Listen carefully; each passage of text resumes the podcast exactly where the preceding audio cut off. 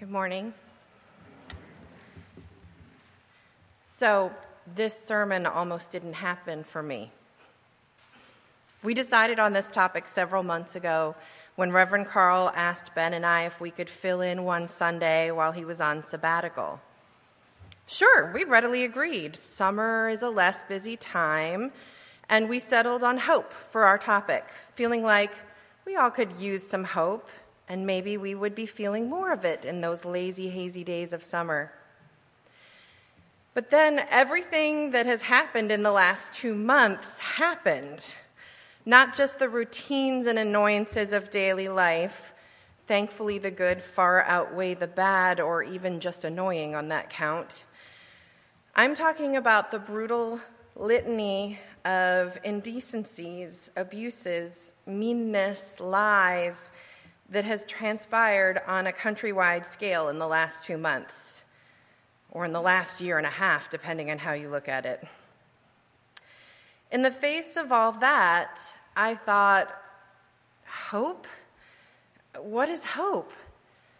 In the recent past, I incessantly and habitually checked CNN and NPR countless times a day, scrolled through my Facebook feed way more than was necessary to stay connected. I don't know if I was looking for more bad news to have to process or hoping for something good to make me feel better. I thought I maybe had begun to feel numb, but addicted in a way to the constant news updates. How many horrible or even just plain upsetting things happened today, this morning, in the last hour. And yet, how is checking the news incessantly going to help? Isn't checking the news twice or maybe even once a day, like my dad did over his morning paper, isn't that enough? When I'm reading the latest details over and over again, waiting for the next shoe to drop, it freezes me in inaction in a virtual world of not doing, not practicing much of anything. It makes me feel helpless. Was my addiction to news and the latest Facebook updates a byproduct of this helpless feeling? I have come to believe that what I have often felt since November of 2016 was just that a helplessness a powerlessness, an inability to see how I could change things or make an impact, despite the number of phone calls I made, emails I wrote, donations given, marches attended, posters made. I wondered if my feelings about needed to needing to do something, anything, translated in some roundabout way to being well informed. I started thinking about how being informed might somehow take the place of finding meaning and making a difference. And maybe even doing something by creating, serving, connecting, being fully present in my life. So that's when I thought, how can I possibly write this sermon about hope when my helplessness was making me feel hopeless. And I decided that is what I can talk about my daily struggle with hope. The realization that I can't exist without hope. The realization that I have to find a way to be hopeful or I just can't keep going on for my children, my friends, my family, myself. I simply must find some beacon of hope. It was around this time that I found a book in the Curious Iguana in Frederick. Everybody know where that is? It's a great bookstore. If you haven't been there, you should visit. Uh, the book is called Radical Hope Letters of Love and Dissent in Dangerous Times, edited by Carolina de Robertis. It's a collection of letters written by a diverse group of novelists, poets, journalists, and activists to address how can we have hope in our challenging times. In her introduction, De Robertis writes I invite you to find in these pages whatever you most need a balm, a salve, a rallying cry, a lyrical manifesto, a power source, a mirror, a sanctuary, a hand to hold, a beacon, a torch to light the way. I don't know about you, but I think I need all of those things. De Robertis is an award winning author and teacher of creating writer, and she's also a Latina lesbian activist who conceived this book while she was grieving after the 2016 election, losing sleep, engaging in constant conversation with her friends, family, students, and colleagues, and pondering what this turn of events meant and how could she make a meaning of it. She writes, I thought about you that morning though I may not know you personally. I thought about the long journey ahead for you and for me and for all of us, and I wondered what we would do, what we could do, what we must do to get through these times as intact as possible, keeping sight of the long view, striving to stay sane, awake, engaged, and steadfast in the face of backlash and threats to the communities and values and democracy that we hold dear. So she began reaching out to the writers and activists she knew to ask them to write a collection of love letters in response to these times. Yes, love letters. In her words, in a climate where bigotry is an explicit value of those in institutional power, speaking love is an act of dissent. I was inspired by her words and the words of the many writers in this book who wrote love letters to their sisters and brothers, their great grandmothers, to Harriet Tubman and Harriet Beecher Stowe, to their future grandchildren and current grandchildren, their parents, their sons and daughters, and to us. In these letters, they recall hopeful moments in their own personal histories and in our cultural history they reminded me that the previous generations before us, some recent and some distant, often had no evident reason to hope in the face of abject despair and devastation, and yet they kept going. They had to have hope in order to get through the varied trials and tribulations that they faced poverty, abandonment, abuse, slavery, loss, internment, discrimination, all of these and more, and yet they kept going amidst hardships that I certainly have not had to face in my own life.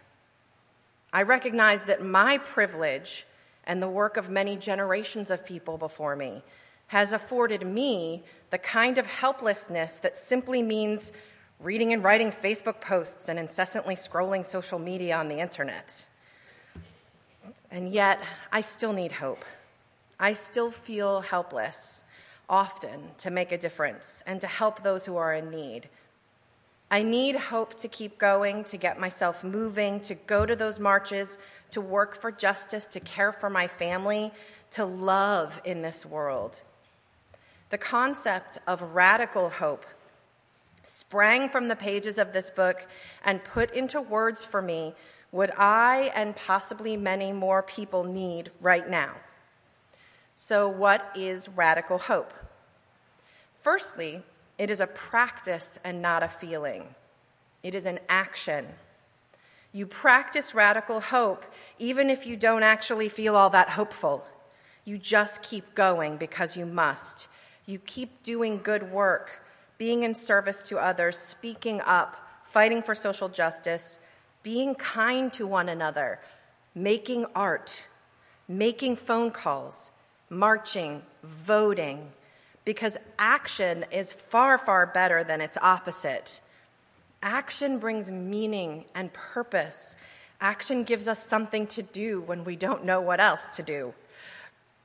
The philosopher Jonathan Lear coined the phrase radical hope, and in his words, what makes this hope radical is that it is directed toward a future goodness that transcends our current ability to understand what it is. It demands flexibility, openness, and what Lear describes as imaginative excellence. when we really can't see or even fathom what this future new world we are working toward might look like, we need to practice radical hope anyway. It is what carries us through despair to action. One of my favorite letters in the book is from Alicia Garza, the co founder of the Black Lives Matter movement. She writes to Harriet Tubman, whom she calls Mama Harriet. Garza writes, Your courage in the face of adversity makes it so that I can put one foot in front of the other, even when I'm tired, even when I'm scared, even when I'm not completely sure what I'm doing or if it will work. You gave me the excuse me, you gave me the determination to keep going. Though we may never know the outcome of what we do or whether our goals will ever actually be accomplished. So, how do we practice radical hope? For me, I can sum it up in two words showing up. Showing up for each other and for ourselves, for our country, for our environment, for our families, for our world. Even if I don't feel like it, I show up. If you can't bring yourself to make a sign or chant along with the protesters, show up. Show up in some way, make a donation, make a phone call, be present in this conversation, be here in this moment. If you aren't sure what a friend needs from you and they're hurting, show up. If you don't know what else to do, show up. Show up by being present, by hearing, by listening. Arinda Shino is a Philadelphia area high school student whose essay, excuse me, essay, Practicing Radical Hope, was chosen from over 400 submissions in response to a call for teenage writers to process an installation at the Philadelphia Museum of Art. The art installation focuses on a letter Gandhi wrote to Hitler before the outbreak of World War II. Let that sink in because I didn't even know that happened. Gandhi wrote to Hitler as a fellow human being in an act of peaceful protest, an eloquent appeal in the face of remarkable brutality. That, in and of itself, is amazing. In Shino's essay, she talks about Gandhi's ability to empath- empathize and, and dissent peacefully, and that it's something we all have within us. Yes, his letter is remarkable, but we are remarkable too. She says we can do this by practicing radical hope. Shino writes that radical hope is the active, conscious practice of actually listening to someone when they speak, looking at them as your equal, and keeping an open mind in spite of their ideas. Don't get me wrong, she says, this is not about tolerating intolerance. It's about how you go about combating intolerance. We all hold prejudices and biases and animosity just as we all hold compassion and empathy and kindness. I'm asking that you act on the side of decency through radical hope. It's a difficult thing to do because it requires immense effort. All good things do. Other inspirations to help us show up for each other. From the writer Colson Whitehead be kind to everyone. Make art. Fight the power. From Michelle Obama When they go low, we go high. From the writer Roxana Robinson, who was writing about the angry voters who resented a woman candidate for president, who felt like they had been forgotten, who feel the need to see differences among, amongst us as weaknesses and not strength. She says, we can make ourselves impermeable. We can choose not to let their thoughts define ours. We can say to them, when you are ready to see us and to see our souls, we will be here, ready to meet your gaze. From the playwright Jewelle Gomez History is bigger than one turn of the electoral wheel. She reminds us of the slogan that Emmeline Pankhurst created for the suffragette movement, movement deeds, not words. Gomez writes, That's what I want to do right now. Something, anything that will change the life of our nation. We look inside ourselves, our pasts, and find what propels us forward. We show up for each other. We stand beside each other. We listen. We live practicing the radical hope that the world that is coming is going to be somehow better. Let's show up for each other.